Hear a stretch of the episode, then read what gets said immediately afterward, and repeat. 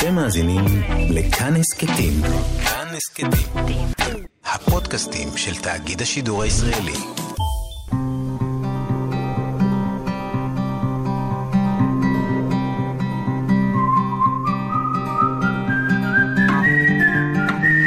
אחת פלוס חמש. אורחים וספרים עם ענת שרון בלייס. אז צריך להגיד שהיא באמת הייתה הולכת בעירום מלא, והשיר הזה מבטא משהו שהיא אכן הייתה עושה. זה איזה בעיטה במוסכמות, בטח כאישה, וגם איזו התקלפות מכל מה שהוא שקר, מזויף, מכסה על הרוחני, כן. ואת כל זה אני יכולה מאוד מאוד להעריך, גם אם זה נוגד כאילו את איך שאני מתלבשת, כן. נגיד. או... מאזינות ומאזיני כאן תרבות, אורחת אחת באולפן עם הספרים שהיא הכי אוהבת, חמישה ספרים. שלום למשוררת, סיון הרשפי. שלום וברכה ותודה על ההזמנה. ואת גם חוקרת ספרות. יש מאחורייך ארבעה ספרים. יש מלפנייך ספר בכתובים שאת מכינה. ביקשתי ממך דבר ראשון לקרוא שיר שלך שאני מאוד אוהבת. הנני. כי היפה ביותר לאהבה ולאמונה היא מילת הנני. הנני לך, לקראתך, לפניך. הנני שלך, בידך. מאזינה לכל קריאותיך, הנני. הנני הנך. כי ברגע הנני נופלות חומות אדירים. השרירים הגדולים מתרפים, וכנגדם נדרכים שירים קטנים, עדינים, שכל רצונם לדייק רצונך, שכל רצוני. ורגע ההן הוא רגע החן, בו פנים הן פקעות של יופי. מה שראיתי אני בהנני, עין לא ראתה, זולתך. כי הכואבת ביותר לאהבה ולאמונה, היא מילת אייכה, כואבת כמכה, איכה. הלוואי תימצא לי, הלוואי תמצאני, מקדימה שאלתך, מקדים בדידותי, הנני. מבחינה כרונולוגית אה, לשונית, אייכה זאת המילה הראשונה. ואחר כך, הנני, אם אני לא טועה, זו פעם ראשונה אברהם אומר לאלוהים שהוא מחפש אותו לפני עקדת יצחק. ואז מופיעה המילה הנני, ואז הוא מקבל את ההוראה הנוראה מכל.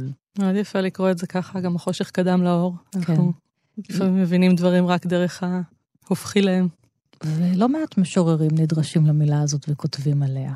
כי היא כאילו קטנה, אבל היא יכולה להתפרס ולהתפרש לכל כך הרבה מקומות. מה זאת המילה הזאת בשבילך? בשבילי נוכחות. היא להיות כאן ועכשיו, ברגע, עד כמה שאפשר במלואי. נמצאת גם בגוף, בחושים וגם uh, ברוח.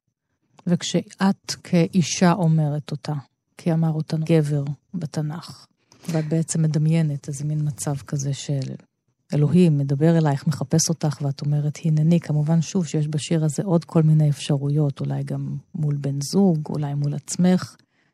אני מודה שלא חשבתי על זה כעל משהו יוצא דופן.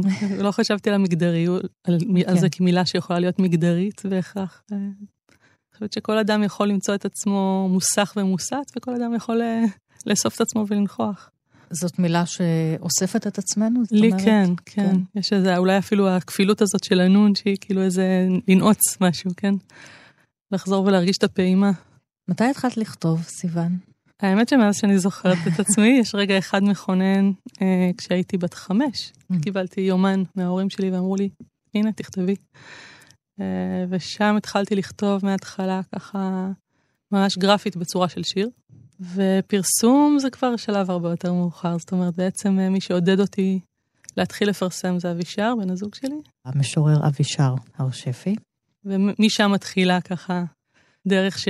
שאני יכולה היום לקרוא לה משוררת. כן. אני רגע מנסה ככה להסתכל קצת על השמות של הספרים שלך, הספר הראשון, גלות הלוויתן, ואחר כך תהילים ליום רועש, ואחר כך שמש שקהלת לא ידע, והספר האחרון עד כה זרקה, כי מבחינתי שירה זה סוג של אה, כתיבת אולי קודש. שוב, תלוי איזה, אבל בוודאי השירה שלך.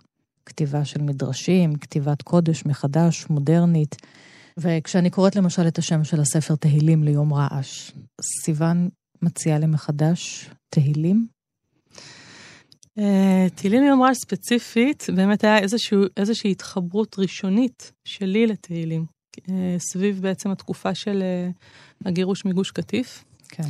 שבה ציבור שלם, בעצם אה, הערוץ ההתמודדות שלו עם המצב הזה היה אמירת תהילים, ואני ממש לא הבנתי מה זה, מה זה, מה זה האמירת תהילים הזאת, מה, מה זה עושה, מה זה אומר. ואז התחלתי לשבת ככה בעצמי עם תהילים, ועשיתי לעצמי, וגם עשינו אחד לשני ככה בבית כזוג, סדנאות כתיבה מתוך, מתוך המילים של דוד. שזאת שירה. שירה, ושירה שהיא באמת, יש לה איזה מנעד כזה שבין אה, רעש, יום רעש, יום כן. קשה של מאבק, של... לבין, אה, תמיד בסוף המזמורים האלה יש איזו קפיצה לתהילה ולשבח כן. ותודה והלל. אה, קפיצה אמונית, קפיצה שאי אפשר להסביר אותה בעצם, ממש לוגית. הד... קפיצת הדרך. כן. ומה הרגשת? את הולכת בעקבות דוד, דוד מנחם אותך, את רוצה להאחז בו כמו ביתדות בתהילים האלה ולכתוב את התהילים של סיוון, כי את צריכה נחמה, כי את צריכה להבין מה קורה פה מעבר לפוליטיקה ומעבר לבתים. נכון, ש... בעצם הרגשתי... שנגמרו ונהרסו. בעצם הרגשתי שיש פה, כל הסיפור שלנו הוא כל כך רב-רובדי, ואנחנו נמצאים בשנות ה... כן, 2000, ואנחנו יושבים על טקסטים מלפני אלפי שנים, וכאילו הסיפורים אה, ניזונים אחד מהשני ומתחברים וקוראים לאיזה קריאת כיוון. ומאוד רציתי, גם במובן אה, של הטקסט המקראי, הטקסטים המקודשים, וגם במובן של הטקסטים הפוליטיים, של איך התקשורת אה, טיווחה לציבור את מה שקורה, להצליח לצלוח כאילו את המילים הנתונות מראש, ולמצוא את המקום שלי בתוך, בתוכן או למולן או כנגדן. אה, וזה ממש היה מסע לימוד כזה, הייתה לי חברות על השנה הזאת שבה הספר נכתב, שבה למדנו על בית. עברנו דרך מקורות אה, שונים, גם מהמדרש ומהגמרא ועוד, והזוהר, וגם אה, קראתי כל הזמן, צרכתי חדשות ועיתונים, וניסיתי למצוא את עצמי איך אני יוצאת ממכבסת המילים, ובאמת פוגשת את הסיפור האנושי. אה, אני לא גרתי בגוש קטיף, הרגשתי, למרות שכן גרתי בהתנחלות, אבל עדיין הרגשתי רחוקה ממי שבאמת בפועל, בסופו של דבר, אה, החיים שלהם אה, ייגזרו לכאן או לכאן. וניסיתי קצת להיכנס ככה לתודעה ולנעליים שלהם, ומשם נולד הספר. אז זה התהילים ליום רעש מבחינתי. זה ניסיון בעצם איך השפה קוראת את המציאות, וגם איך היא מעצבת מציאות. והמציאות שלך, כאישה כותבת, כאישה חוקרת, אה, כאימא, איך את אה, מפזרת את עצמך בין הדברים? Hmm. תקופה ארוכה מאוד, ובעצם אני חושבת שכל ארבעת הספרים שמנית אה, נכתבו מתוך הבלגן של הבית, מהחיים עצמם, כאילו לא איזה טיסה לחו"ל לריטריט כן. וכזה. בשנים האחרונות... סיוון, ככה כותבים באמת, נראה לי. כשאת כותבת, כשכל הילדים מסביבך, ואת רגע מתיישבת על שולחן המטבח ואומרת, שקט רגע, ו... כן. והם מסביב, אי אפשר לנתק אותם מתוך היצירה שלנו. אז ככה חשבתי. אה, אוקיי, והיום... ובשנים האחרונות, שנכנסנו ככה לעומק אה, גיל ההתבגרות הסוער מאוד, אני מרגישה שזה כבר כל כך סוער שקשה לי לכתוב בבית, ואני כן, כן מחפשת גם את הנישות שלי. אמ, אז היה לי גם איזה מחסום כתיבה ממושך שאני יכולה לקוות שכרגע אני באיזה תנועה של יציאה ממנו, אבל אה, זה משנה את התהליכים.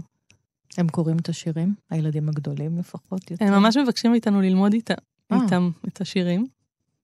הם גם כותבים בעצמם, את זה הם קצת פחות חושפים. אוקיי. אה, אבל כן, יש איזה שיג ושיח סביב השירה. ומה הם אומרים? מה למשל?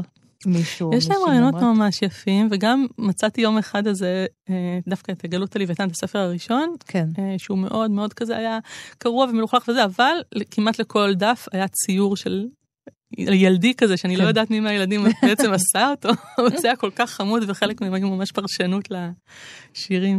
ועכשיו, השירים החדשים שלך מאוד קצרים, כמו הייקו. נכון. נכון? זה... אני רוצה לשמוע אותך קצת קוראת. אני חושבת שזה קצת אה, אחד מנתיבי המילוט שלי ממחסום הכתיבה. הצמצום, סוד הצמצום. קח את הסולם בידך, אך אל תעלה בו ואל תרד. דבר עמו על מקומך. מי אני? בתו של הרגע הזה.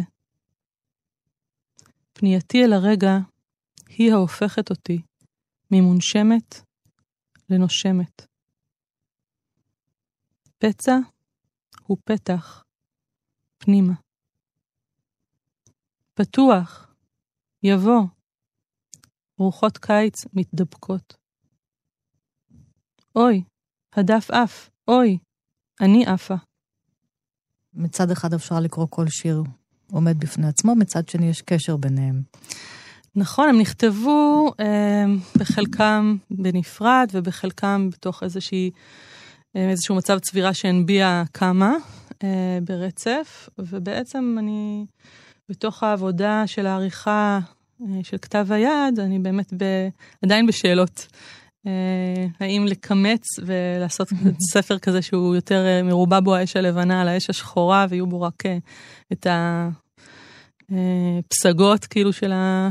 או לתת משהו יותר אורגני, שבאמת נותן איזו זרימה של חיים ושל מבט התבוננות בתוך הטבע ובבית. יש שם כל מיני, שם מחזורי כמו הייקו כאלה מודרניים שעוסקים בחוויה שלי כמורה, באירוח, בבית, בחינוך הילדים. זחל חוצה כביש סואן, מגיע. כזה נס, אני מבקשת. את שייכת אה, לקבוצה ששמה משיב הרוח. משוררים שגדלו בבתים אה, דתיים במידות כאלה ואחרות. איך את חווה את השירה הישראלית, העברית היום, מתוך המקום שלך? כי חשוב לכם בפעולה שלכם להביא את המקורות לתוך השירה. כן. הרבה שירה, אולי רוב השירה, אני חווה אותה כשירה של שפה רזה. אה, שירה שיש בה איזשהו ממד לינארי, סיפורי, תיאורי, לפעמים כמו תסריטי אפילו, ושחסר בה הרבה פעמים בשבילי הממד הרוחני, שאני מחפשת אותו וגם מוצאת אותו בשירה מהעולם. לא יהודית דווקא. כן, מעניין. אה, שירה סופית, שירה כמו נגיד מרי אוליבר, כן. שדווקא היא ככה יונקת מהנצרות. אה, רילקה. יש לך הסבר למה המשוררים מתחמקים מהרוחני או מפחדים אה, להניח אה, פסוק או שברי פסוקים או דברים אחרים מתוך המקורות אני חושבת שזו שאלה שהיא קודם כל נשענת על ה... לא כולם, אבל נכון. רבים מהם. בגדול זה נשען, אני חושבת, על סוגיות חברתיות. זאת אומרת, אה, זה נכון שהדור הראשון, נגיד דור התחייה, כן. אה, אפשר לדבר על איזה סוג של, אה, יודעת, תלושים, או הקרע שבלב, או כן, פצועי תפילה, כמו שאבי שגיא קורא להם, שהם בין העולמות. אבל בסך הכל הייתה, איזושה, הייתה איזושהי התנערות אה, מה, מהדתי. כן הייתה רליגיוזיות פה ושם, הבלחות כאלה של, אה, את יודעת, יונה וולך.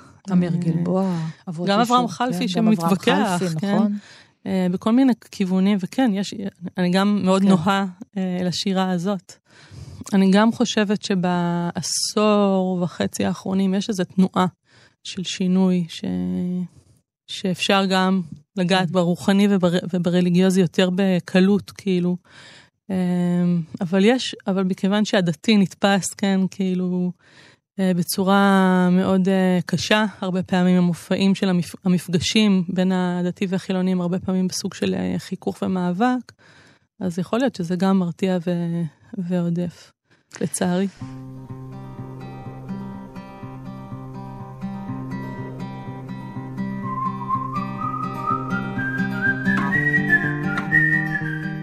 ונתחיל לצלול לתוך הספרייה הקטנה שהבאת. בהתחלה הייתה כבר כמעט עשרה ספרים, שאת אומרת לי או זה, או זה, או זה, או זה. אז בסוף יש כאן חמישה. אנחנו מתחילים עם ספר הזוהר. אתם uh, קבוצה של אנשים שעשיתם סביבו ממש בית מדרש בשנה האחרונה, ויש תערוכה שנפתחה, ויש בה שירים, ויש בה צילומים, יש בה עבודות אומנות.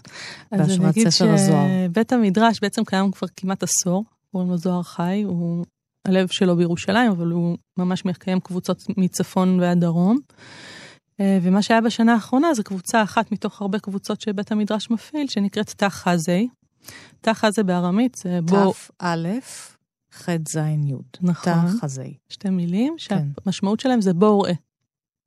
וזאת בעצם אה, פנייה חוזרת של הזוהר אל הקוראים שלו, אה, שהיא קצת מקבילה ושונה בכל זאת מהפנייה של התלמוד, שאומר תשמע, בואו בוא שמע. בוא שמע. כן. והזוהר, השפה שלו היא מאוד ויזואלית, שפה חזיונית, היא שפה של אה, ארכיטיפים, מטאפורות, כן? אה, והוא מזמין אותנו לפתוח את העיניים, להתעורר, לראות את מה שבעצם הוא אומר, אה, בני אדם רואים ואינם רואים. אנחנו מסתכלים מסביב, רואים, כאילו חושבים שאנחנו רואים, ובעצם יש הרבה הרבה מעבר שאנחנו מחמיצים. והוא מבקש מאיתנו להתעורר לזה. אל הנסתר, אל הסוד. זה ספר שמותר לקרוא בו? אם את שואלת אותי, אני חושבת שצריך לקרוא בו. לקרוא בו. זאת אומרת שהוא כל כך, אה, הוא מביא שפה כל כך אחרת מכל מה שיש עוד בתוך אה, ארון הספרים היהודי, שלא להכיר אותו זו החמצה עצומה. ו... אבל כל אחד יכול להוליך אותך בתוכו, אה, שצריך אנשים... אז אני חושבת שהחשש מדויקים לזה, הגדול כן. שגרם לאנשים, כאילו יש איזו עילה של אסור, כן, סביב הספר הזה, רק מגיל 40 ו- וכולי, ועוד נשים בכלל, זה כן. כאילו... מה שקרה זה שבעצם בגלל השפה החזותית הזאת, אה, החשש היה מהגשמה, אנחנו דת של הפשטה, והזוהר בעצם מדבר על אה, כל מיני כאילו פנים של התגלות של האלוהות בהוויה. והחשש היה שזה יהפוך להיות איזה סוג של אה, עבודה זרה, כן, מה שאולי באמת כן. קורה לפעמים במחוזות של ניו אייג' בכל מיני נכון. מקומות בעולם. אז מצד אחד, אפשר להיכנס לתוך השפה הזאת ואפשר ללמוד אותה. אני, אני נכנסתי לזה בתוך ההקשר הזוגי שלנו. למדתי עם אבישר באופן אה, אישי, ואחר כך בעצם ככל שנכנסנו פנימה, אז גם הקמנו בתי מדרש שקשורים לזה. אבל כן, צריך את ההכוונה הזאת, של איך, איך אה, באמת לראות את זה בתור הנחיות אה, אה, פותחות ו... פותחות אל הפלא, אל האינסוף, כאילו, ולא סוגרות, לא להפך. אז מה את קוראת מתוך ספר הזוהר? אז אני אקרא משל, אה, רק כדי להדגים ככה אולי את הקסם של השפה הזאת בשבילי, אני אקרא את זה מתורגם לעברית ולא בארמית, למרות שאני מאוד אוהבת גם את הצליל הארמי, אה, כי זאת שפה מאוד פואטית. אני אקרא רק ככה הקדמה קצרצרה שתסביר אה, על מה המשל הזה בא ככה, על מה הוא יושב, על מה הוא בא לענות, ואז אני אקרא את המשל. הקדוש ברוך הוא, כל דברים סתומים שהוא עושה, מכניסם בתורה הקדושה, והכל נמצא בתורה.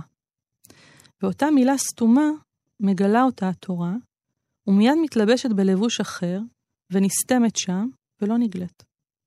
וחכמים, שהם מלאי עיניים, אף על פי שאותה מילה סתומה בלבושה, רואים אותה מתוך לבושה. ובשעה שנגלית אותה מילה, עד שלא תיכנס בלבושה, משליכים בה פקיחות העין, ואף על פי שמיד נסתמת, אינה עובדת מעיניהם. זאת ההקדמה, ובעצם, אה, זה יפה כמו שירה. וזה עוד לא המשל.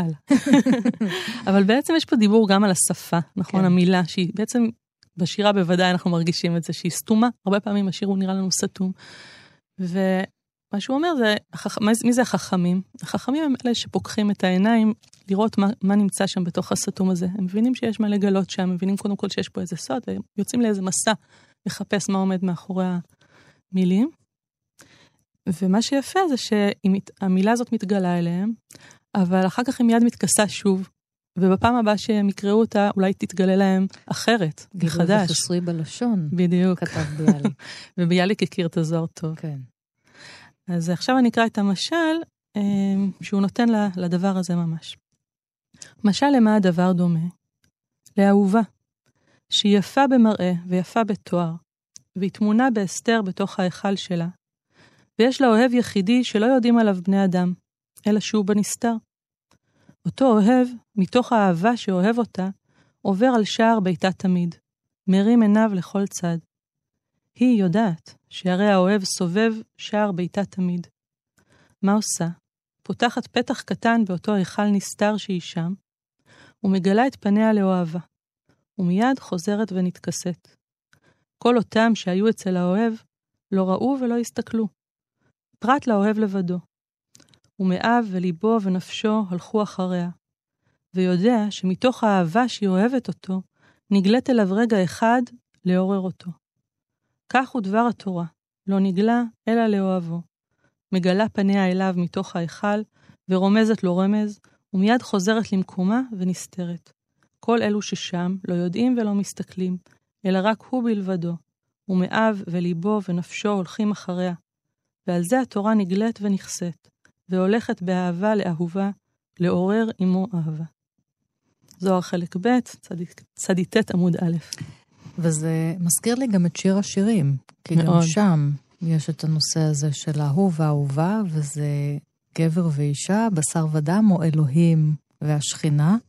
אפשר אז שזה גם יהיה את ובן זוגך, אני ובן זוגי, זאת אומרת, בשר ודם אהבה, וגם האהבה המופשטת הזאת, שהיא למעלה אולי מ...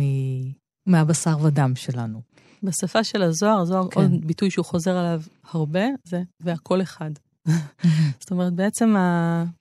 מה שאנחנו רואים כאהבת בשר ודם, הגילוי הזה, הוא בעצם גילוי של משהו אלוהי, של ניצוץ אלוהי. האהבה הזאת, למה, למה היא כזאת דרמטית? למה כן. היא כזאת, אה, כן... אה, והיו לבשר אחד, כמו שנאמר בספר בראשית. כן. אז יש פה התגלויות בכל אדם של הניצוץ האלוהי, וביחסים במיוחד. הזכרתי את התערוכה אה, שמתקיימת בימים אלה, שנוצרה מתוך לימוד בספר הזוהר, אז... וביקשתי דווקא שתתייחסי, מאחר שאנחנו קוראות פה המון שירה, אז דווקא שתתייחסי לעבודה אחרת, תמונה, צילום. צילום של אשר קורלק, ציפור שהיא ברגע, הוא צריך לתפוס אותה ממש ברגע של ההמראה שלה. בעיניי זה צילום שהוא שיר, כי היכולת לתפוס רגע מאוד חמקמק, שאם הוא היה מסיט רגע את העין או רגע את האצבע, זה לא היה קיים. אה, זה גם היכולת של משורר ובכלל של כל אומן. אה, בעצם לקרוא לנו שוב, בואו, בואו, בואו, בואו תתבוננו אל הרגע, בואו, אה, כי אחרת אתם תחמיצו את, את הדבר הזה. ובתוך התערוכה זה לא, אמ, הצילומים הם לא אילוסטרציות, זאת אומרת זה לא איזה אחד על אחד עם השירים שמופיעים לידם, אלא יש סוג של דיאלוג מעניין, או רב שיח אפילו מעניין. אז למשל ליד הצילום שלו יש שיר שהוא כתב על האיילה של הזוהר, אמ, שאין, לכאורה, זה ציפור, זו איילה, אבל כן, כן, אבל גם האיילה הזאת היא אמ, איזה יצור מיתי, שיודע את הרגע שלו. זאת אומרת, יש רגעים מאוד uh, ספציפיים בקיום שלה, שהיא עושה למען כל שאר עולם החי, בזמן של רעב או בזמן של צמא. היא זו שטומנת את הראש שלה, כאילו, אה, הורגת באדמה, זה הביטוי שהזוהר משתמש בו, כאילו ההריגה, זה בעצם ליצור איזה ערוגה. בעין. כן, בעין, כן. זה גם כאילו כמו ערגה, וזה גם אה, ליצור ערוגה באדמה עם הקרניים שלה, כדי ש... כן, כי היה לה לפיקי מים כנפשי תהרוג אליך אלוהים, ואז, הכל, ואז בעצם היא, היא מזמינה את המים, את הגשם, את הגשמים לרדת, ואחר כך היא עושה מסע שלם אל הרי החושך, וחוזרת אל החיות אה, עם שלל, עם אוכל שהיא מחלקת לכולם, והיא לא אוכלת עד שלא כולם אכלו. אז לראות את הציפור הקטנה הזאת, ו, ומול האיילה עם כל הכובד של הסיפור שלה, ואולי בשבילי, כן, זה פותח איזה פתח למחשבות מעניינות מה, מה הייעוד של כל אחד מאיתנו, בין, בין הקלות לבין הכבדות. אמ, הארציות וההמראה. כן, אם כי איילה היא גם כזאת, יש בה משהו. קל רגליים. קל רגליים, כן, מרחף. כן.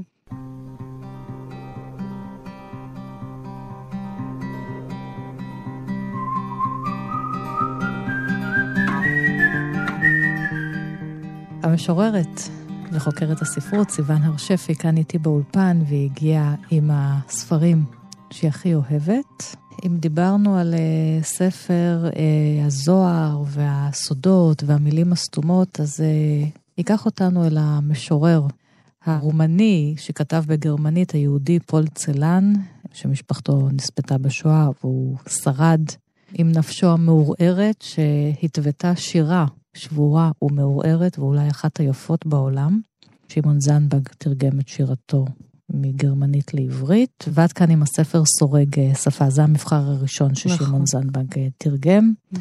והתלבטת אבל מאוד בין המבחר הזה לבין המבחר שראה אור תחת השם אה, תפנית נשימה. כן, בתפנית נשימה בעצם כתבתי בתוך הספר. גם קצת בסורג שפה, אבל ביתר שאת בתפנית נשימה. יש לי קטע כזה שאני כאילו יש ספרים מסוימים, מיוחדים, אה, שבהם אני, הם מעוררים בי השראה מיוחדת, ואז אני פשוט משתמשת בהם כמחברת הכתיבה שלי. אז את בעצם מתחילה לכתוב שירה או משהו, או דברים שלך כבר ליד השירים של המשוררים. נכון, כשלא תמיד זה יחס של אחד לאחד. כאילו, זה לא תמיד, תביני שיש קשר דווקא בין השיר של צלן נגיד, או של אלירז בספרים אחרים, לבין השיר שכתבתי שם. אבל עצם הקיום של המילים האלה על הדף, מאוד כאילו פותח לי משהו בלב. אז את פה עם שני הספרים, אבל את קוראת מתוך סורג שפה. נכון. מה את קוראת? והשיר שאני אקרא נקרא מנדורלה. בשקד. מה עומד בשקד? העין. העין עומד בשקד. עומד ועומד. בעין, מי עומד שם? המלך. עומד שם המלך, המלך. עומד ועומד. לא תלבינו פאות יהודי. ואינך, אל מה היא עומדת? אל מול השקד עומדת העין. העין עומדת אל מול העין. לימין המלך היא עומדת, עומדת ועומדת. לא תלבין שיער אדם, ריק שקד, טחול מלך רם. השירה הכל כך יפה והכל כך סתומה של פול צלן, שהתמודד גם עם איך כותבים, ואם מותר לכתוב שירה אחרי אושוויץ, או שזה מעשה ברברי או לא ברברי, הוא, הוא באמת פשוט המציא את השירה מחדש. זאת אומרת, אי אפשר יותר לכתוב איזו שירה סדורה, מובנת, פסטורלית, אחרי כשעברת במחנות אה, ההשמדה. אה, הוא בעצמו בסופו של דבר אה, שם קץ לחייו. מצד אחד המציא, מצד שני המציא לעצמו, כי אני לא כן. חושבת שמישהו יכול גם לכתוב צלן. נכון, אי אפשר לכתוב צלן. חד פעמי. אז מה השיר הזה, איך הוא, מה הוא אומר לך, איך הוא מהדהד בך? אז קודם כל העין באלף. כן. יש לו מיסטיקה מסוג מאוד מיוחד. הוא באמת, דיברתי קודם על הזוהר ועל המראות שלו, אז צלן, כאילו יש בו משהו מאוד מופשט, מאוד שואף, כאילו אפילו כמעט פילוסופי, אמ, ובאמת מאוד סתום, ואני מעריצה את הסתימות הזאת, דווקא משום שהכתיבה שלי היא כתיבה יותר אה, גלויה, ברורה, אישית, לינארית, והרבה פעמים מנסה קצת למשש את האזורים הסתומים האלה שלו. אמ, אז אני מאוד אוהבת גם שירים שאין לי בהם שום השגה, אני פשוט, הם עושים בי תחושות. הלשון. הלשון, אה, הריתמוס, כאילו השפת גוף של השיר, לא mm. דווקא התוכן שלו. ויש משהו בחיבור הזה בין הסגירות של השקד והעין, הצורה הזאת של העין, שיכולה להיות סגורה או פתוחה, כן. לבין המלך שהוא בעצם האינסוף והעין, בין הסגור מאוד לפתוח מאוד. שהמלך הוא גם סימבולי, בתוך המיסטיקה היהודית. נכון, הוא בעצם, כן, איזה פנים של כן. גילוי של אלוהים. אה, יש לו שורה בשיר אחר שלו, הפתוחים נושאים את האבן מאחורי העין. זה שוב, mm. כאילו יש את העין הפתוחה, הפקוחה, ויש איזו אבן סתומה שנמצאת מאחוריה. והמתח הזה בין משהו שהוא מאוד מאוד סגור, עולם פנימי, סואן וסתום ושותק, לא יכול באמת להביע. החוסר אמון אפילו במילה. לבין uh, הפלא של המילים שהוא כן מצליח לכתוב, זה משהו שתמיד מדהים אותי. תראי לי איך נראה ספר שאת כותבת בו. אז זה כזה. אז את רוצה לקרוא משהו? הנה, שירים של צלן. זה ממש טיוטות.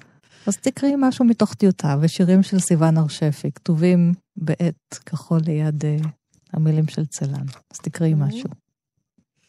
במכתש רמון, מול קמטוטי ארץ וחריצי מדבר בכפותיה השטוחות, באו בדברים שאמרה לי בתי הקטנה, כשביקשתי להניח את דעתה. אנחנו כמו דף חדש, חלק, אמרתי לה. לא, ענתה. אנחנו כמו דף מקומט מאוד, שכל פעם פותחים בו עוד קמת, קוראים עוד מילה. עיניה העתיקות נצצו בתבונה, כעגלי טל בליבו של פרח, עדין מאוד ומהסס.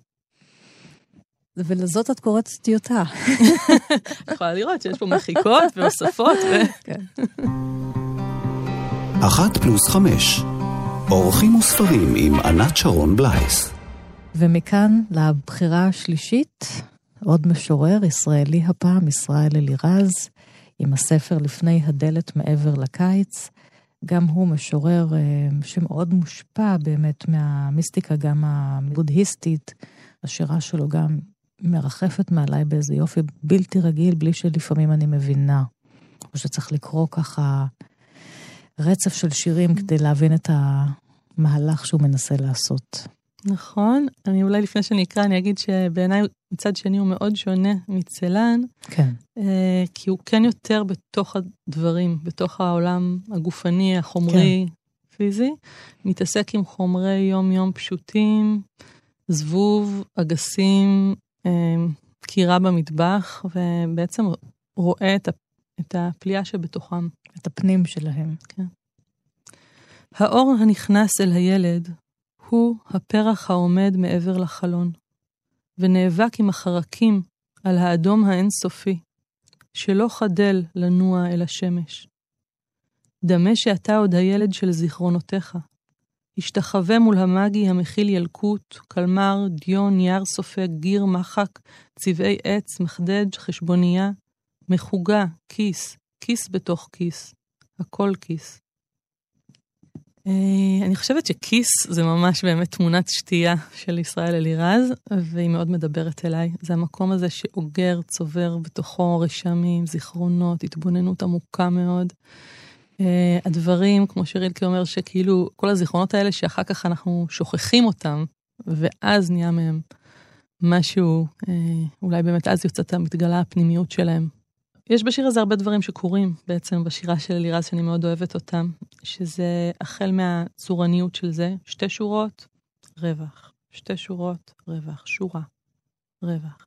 כאילו השתיקות המוזיקליות שהן מאוד מדברות אליי, כמו גם בעולם של העיקו, של הלובן שמסביב למשיכת מכחול האחת, שנותנת הרבה כבוד לכל מילה וכל אמירה.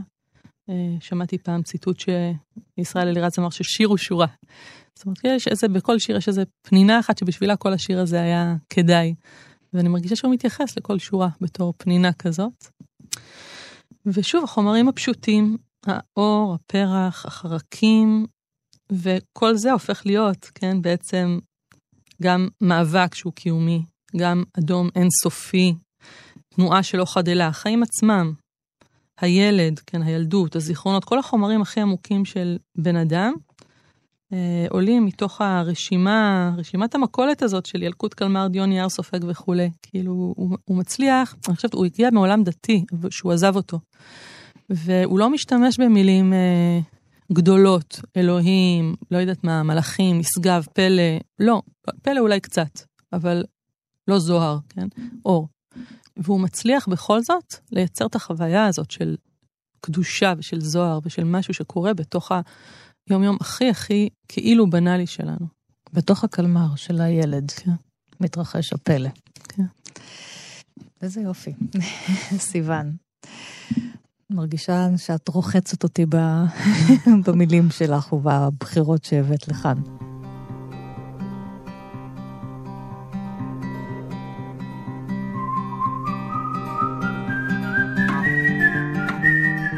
המשוררת וחוקרת הספרות, סיוון הר שפי, כאן איתי באולפן, והיא הגיעה עם הספרים שהיא הכי אוהבת. הזכרת קודם אה, את החיפוש אחר רוחניות שאת מחפשת בשירה, ולא תמיד את מוצאת אותה בשירה הישראלית, או משוררים אה, ישראלים, משוררות שדווקא ברוכים משם, כי התקשורת בונה את הדת, בעיקר התקשורת החילונית, אה, שגם אני משתייכת אליה, שבונה את הדת כאיזה משהו שיש להישמר מפניו, כאילו שיש אה, רק פנים אחד או אחת אה, לדת ולאמונה. ואת תנועה גם אחרי שירה סופית. והגעת לכאן עם ספר, אני באמת לא מכירה, של אה, חפיז, ששמו המתנה, שירים של המורה הסופי הגדול. אז בעצם המפגש שלי עם השירה הסופית התרחש אחרי שאמרו לי שאני כותבת שירה סופית. אמרתי, כן, מה זה? ואז הלכתי לספרייה הלאומית, ישבתי יום שלם עם uh, רומי ועם חפיז ועם אחרים, ואמרתי, וואו, כאילו, איזה אוצרות, אני באמת התפעמתי. ובחרתי שיר שדווקא ממש מדבר בדיוק על המקום שכרגע הזכרת, של הקושי מול הדת, uh, ואולי מולו אני אקריא שיר קטנטן שייתן עוד איזה רובד ועומק בעולם של uh, חפיז. לחדול להיות כה דתי. מה לאנשים עצובים יש במשותף? נראה שכולם בנו מקדש לעבר, ותכופות באים לשם לילל באופן מוזר ולסגוד. מהי ראשית שמחה? לחדול להיות כה דתי באופן כזה. אז זה הצד האחד. ומה הוא מעמיד ממול זה, אה, לדוגמה, אלוהים ואני נעשינו כמו שני ענקים שמנים, חיים על גבי סירה קטנטנה. אנחנו כל הזמן מתנגשים זה בזה וצוחקים. את מתנגשת? גם, כן. באלוהים? כן, גם. אה, אבל אני חושבת שגם ב... נגיד יעקב, כן? Mm. הוא פגע במקום. מה, זה לא התנגש? כן. פגע במקום, זה התנגש. אבל מתוך העולם הדתי המסוים שהוא הזכיר בשיר הראשון, אפשר כאילו לעשות מזה איזה סיפור מאוד מאוד אה, ככה נשגב אסתטי יפה כזה, שלא, שכאילו מוחק פנים מאוד חיות ובועטות שיש בפגיעה הזאת, במפגש הזה. אה, אז נראה לי שהתנגשות היא באמת, הוא נותן אותה עם כל המלאות שלה, שהתנגשות זה יכול להיות מילה שהיא קשה, שיש בה אה, קושיות, או שיש בה התרסה, או שיש בה, אה, כן... אה, פצע, חבלה, מכה, כאב. נכון. וזה יכול להיות אה, משחק. זה יכול להיות שעשוע, זה כן. יכול להיות איזשהו מקום של אה, אה, מפגש בעומק שלו, התנגשות כאילו כמשהו ש, שפתאום אנחנו, אה, מין תהום אל תהום קורה כזה. כי גם יעקב נאבק עם המלאך. נכון. כדי להיות מי שהוא. נכון. או להתקרב, אה, להתקרב למישהו או לאלוהים. וקראת קודם את המחזור שירים שלך שנפתח עם סולם, שמזכיר את יעקב. נכון, אני חושבת שבתחילת הדרך שלי התחברתי מאוד לאברהם, עם הראשוניות שלו ועם ה... הנני שלו. כן, ואיזו התבודדות שלו בערים עם אלוהים, כאילו משהו כזה, וככל שאני מעמיקה לתוך החיים וקצת אה, מזדקנת, אפשר לומר, או מבשילה במילים יותר יפות, אז uh, משהו בדמות של יעקב, שהוא מאוד מסתבך עם החיים, שהוא מסתכסך איתם, שהוא כאילו, וואלה, שתי נשים, 12 ילדים. השקר לאבא יריד, שלו. כן. גלות, מלא דברים כאילו כן. לא פשוטים, והוא חי את החיים, והוא מצליח לשמור בתוך החיים המאוד מורכבים ומסוכסכים האלה, על הדרך שלו, על האמונה שלו, על איזשהו... כאילו, אני, אני קוראת לזה מתפתל ביושר. ואימא? איזו אימא? איזו מהאימהות? כן. או, ש... או שאנחנו כולן. אה, לא יודעת, אני עם רות. אני עם תמר. זהו, תמיד אני אומרת האם החמישית. צריך כן. להמשיך לספור.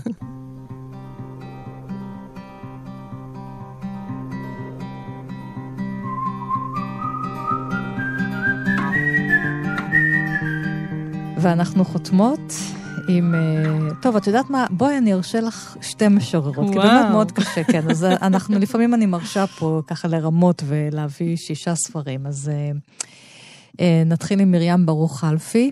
בפסלת המשוררת וגם אמא של רחל חלפי, ואשתו של שמשון חלפי, גיסתו של אברהם חלפי, כל המשפחה עם המילים, עם הספר הראשון שלה, כמהון.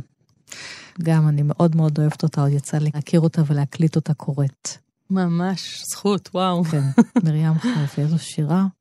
אז אני אקרא כן, שיר... של יופי וקרבה. שיר הנושא של הספר. כן, הקימהון. קימהון. והיה בי קימהון, ולא היה בו סף. סף להיעצר לא היה בו, וסף שלווה לא היה בו. ועשיתי בי סיפים סיפים, להיעצר ולראות, וגילפתי בי מדרגות מדרגות, לראות שמיים. וקרן שלווה נגעה בי.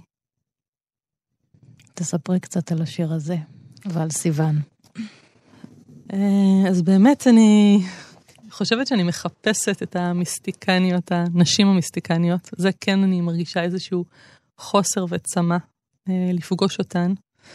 לכן אמרתי גם, וואי, איזה זכות שממש הקלטת אותה, כאילו הייתי רוצה לפגוש אותה ולדבר איתה. כי זה לא כל כך קיים בתוך העולם היהודי. יש מיסטיקאים גברים, אין מיסטיקאיות. נשים. נשים. אה, יונה וולך הייתה קצת, כן. ופה אני פוגשת את הקימהון, את התשוקה הזאת לאל חי, אה, שהיא אולי הייתה קוראת לו בשמות אחרים, אבל אה, זה לא משנה. ואני מאוד מעריכה את המקום הזה בתוכה שמחפש את המדרגות. כאילו מצד אחד יש איזה דחף כזה, איזה תנועה של המראה, ומצד שני יש איזה קול כזה אחראי ובוגר, וכאילו שאומר, רגע, לאט לאט, אה, לעשות את הכל באבחה אחת, יכול להיות שזה, שזה לא נכון, ו, וכאילו לתת לעצמה את השהות במקומות בדרך, יש בזה איזה עדינות, יש בזה איזה ענווה. אז אני חושבת, היא כותבת ככה להיעצר ולראות, וגם בשירה שלה, הראייה היא חוש מרכזי. העין, הרבה פעמים אני חושבת עליה בתור איבר הכתיבה הראשון שלנו, כאילו לפני היד, אה, גם לפני המוח, המחשבות, גם לפני הלב, התחושות, כי אנחנו קודם כל קולטים את העולם מאוד חזק בעיניים שלנו.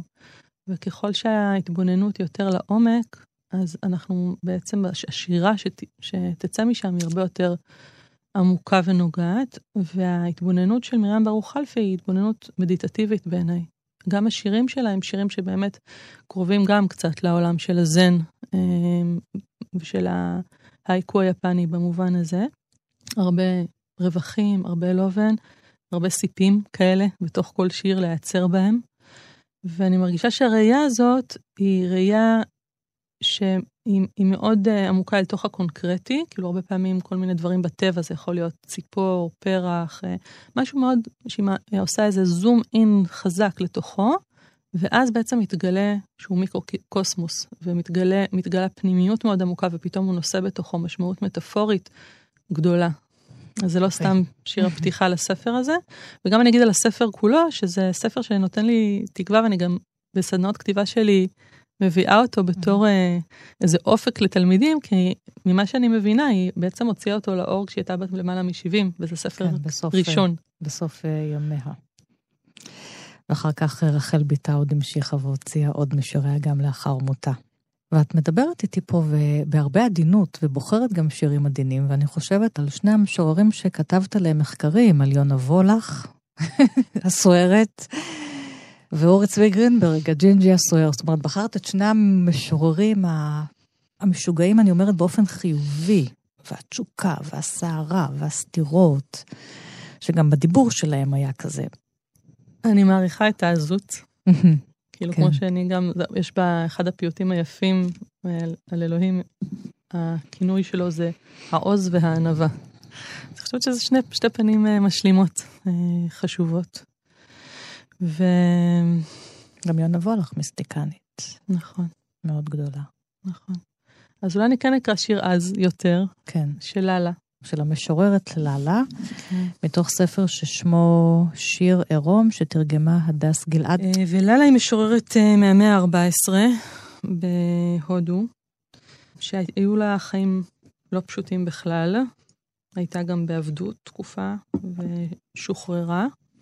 וגם אחרי שהיא שוחררה, אני חושבת שהיא הייתה, היא חיה בבדידות שבוודאי היה בצד חזק של בחירה, אבל אני חושבת שגם היו לה בוודאי גם השלכות לא פשוטות על אה, האופן שבו החברה התייחסה אליה. השיר שאני אקרא, גם הספר, שיר הנושא שיר של ה... שיר הנושא של הספר. רקדי ללה, ואין לאורך אלא אוויר. שירי ללה, לבושת שמיים. הביטי ביום הזוהר, היש בגד כה יפה או מקודש יותר? אז צריך להגיד שהיא באמת הייתה הולכת בעירום מלא, והשיר הזה מבטא משהו שהיא אכן הייתה עושה. אמ, והעירום הזה הוא, הוא מבטא את ההתקלפות. בעיניי, כאילו, אני מניחה היא הלכה כך, כאילו גם זה איזה בעיטה במוסכמות, בטח כאישה, אבל בכלל. אמ, וגם איזו התקלפות מכל מה שהוא שקר, מזויף, מכסה על אה, הרוחני, כן, על הדרך שלה, ש, ש, ש, באמונה שלה. אה, ואת כל זה אני יכולה מאוד מאוד להעריך, גם אם זה נוגד כאילו את איך שאני מתלבשת, כן. נגיד. או... בדיוק חשבתי על זה, אני, כשאת קוראת את זה ואני מסתכלת עלייך, ככה, עם הבגדים היותר ארוכים והכיסוי ראש. כמו להיות חווה בגן עדן. זאת הראשוניות, ככה נוצרתי, ככה אני אמורה להיות. כלומר, מול ה... הדרך שבה את מתלבשת, המוסכמות של החברה הדתית. כן. המקום הזה של האש הבוערת, והתשוקה, והאינסוף, וה... אלה מקומות שאני יודע, יודעת אותם מאוד מבפנים. ומצד שני, כמו שאמרתי ביחס לשירה של מרים ברוך אלפי, בסוף, כבני אדם, אני גם מאמינה בדרך ארץ. כן. אני גם מאמינה שאנחנו צריכים, הסוד שלנו בחיים הוא בעצם איזה איזון. ואי אפשר להשליך את הכל ולהיות, אנחנו לא רק נשמה, רק רוח. יש לנו גוף, יש לנו מחויבויות, יש לנו זיקות, יש לנו אה, תפקיד בעולם הזה, אז, אז הצ, הצניעות נגיד, כן? הכיסוי, ה... אם נחזור לביאליק. כן. שהזכרנו אותו. אה, אז לכיסוי יש גם תפקיד, כאילו אני מודה שלא תמיד נוח ונעים לי לשאת על הראש שלי את, ה, את כל הצעיף הארוך שאני קושרת. אבל uh, אני מרגישה שהוא מנכיח בעולם עוד ערכים שהם אולי פחות מוערכים היום בעולם של שקיפות ושל תקשורת ושל הכל כאילו מאוד כזה ישר על השולחן, אז כאילו הוא גם נותן איזה, את המדרגות מדרגות האלה ש, שחלפי מדברת עליהן, על ה, איזה סוג של, אה, בכלל בחיים שלי, כאילו התנועה בין סגור ופתוח, אני חושבת שאצל כל יוצר האמת, לא משנה אם הוא דתי או חילוני, תחשבי על סגור, פתוח, סגור, פתוח של עמיחי למשל. כן. אלה מקומות שמזינים אחד את השני, אי אפשר להיות רק פתוח, אתה מאבד, אין לך את המעבדה הפנימית שלך, אתה חייב גם את ההתכנסות, את המערה, את המקום שבו הדברים קורים, מתרחשים, ואחר כך אתה לא יכול גם להיות רק סגור, אתה, גם כי זה לא פייר לעולם, וגם לעצמך, כאילו אתה, אתה רוצה לתת ביטוי, אתה רוצה לאהוב, אתה רוצה... יש לאהוד בנאי שיר שעה של מסתורין. אז uh, פתאום אני ככה מסתכלת עלייך פה מולי. עשינו, לא אולי, שעה של מסתורין. המשוררת סיון הרשפי, תודה שבאת לפה. עם כל השירים היפים, כמו שאמרתי, שככה קצת אה, הסירו אבק מהעיניים, מהאוזניים והבחירות שלך. אני ענת שרון בלייס, כל תוכניות אחת פלוס חמש תמיד זמינות לכם בעמוד ההסכתים של תאגיד השידור, ועוד פרטים בדף הפייסבוק שלנו. תודה לכם, מאזינות ומאזינים, ולהתראות. תודה רבה, שמחה גדולה, ממש. תודה.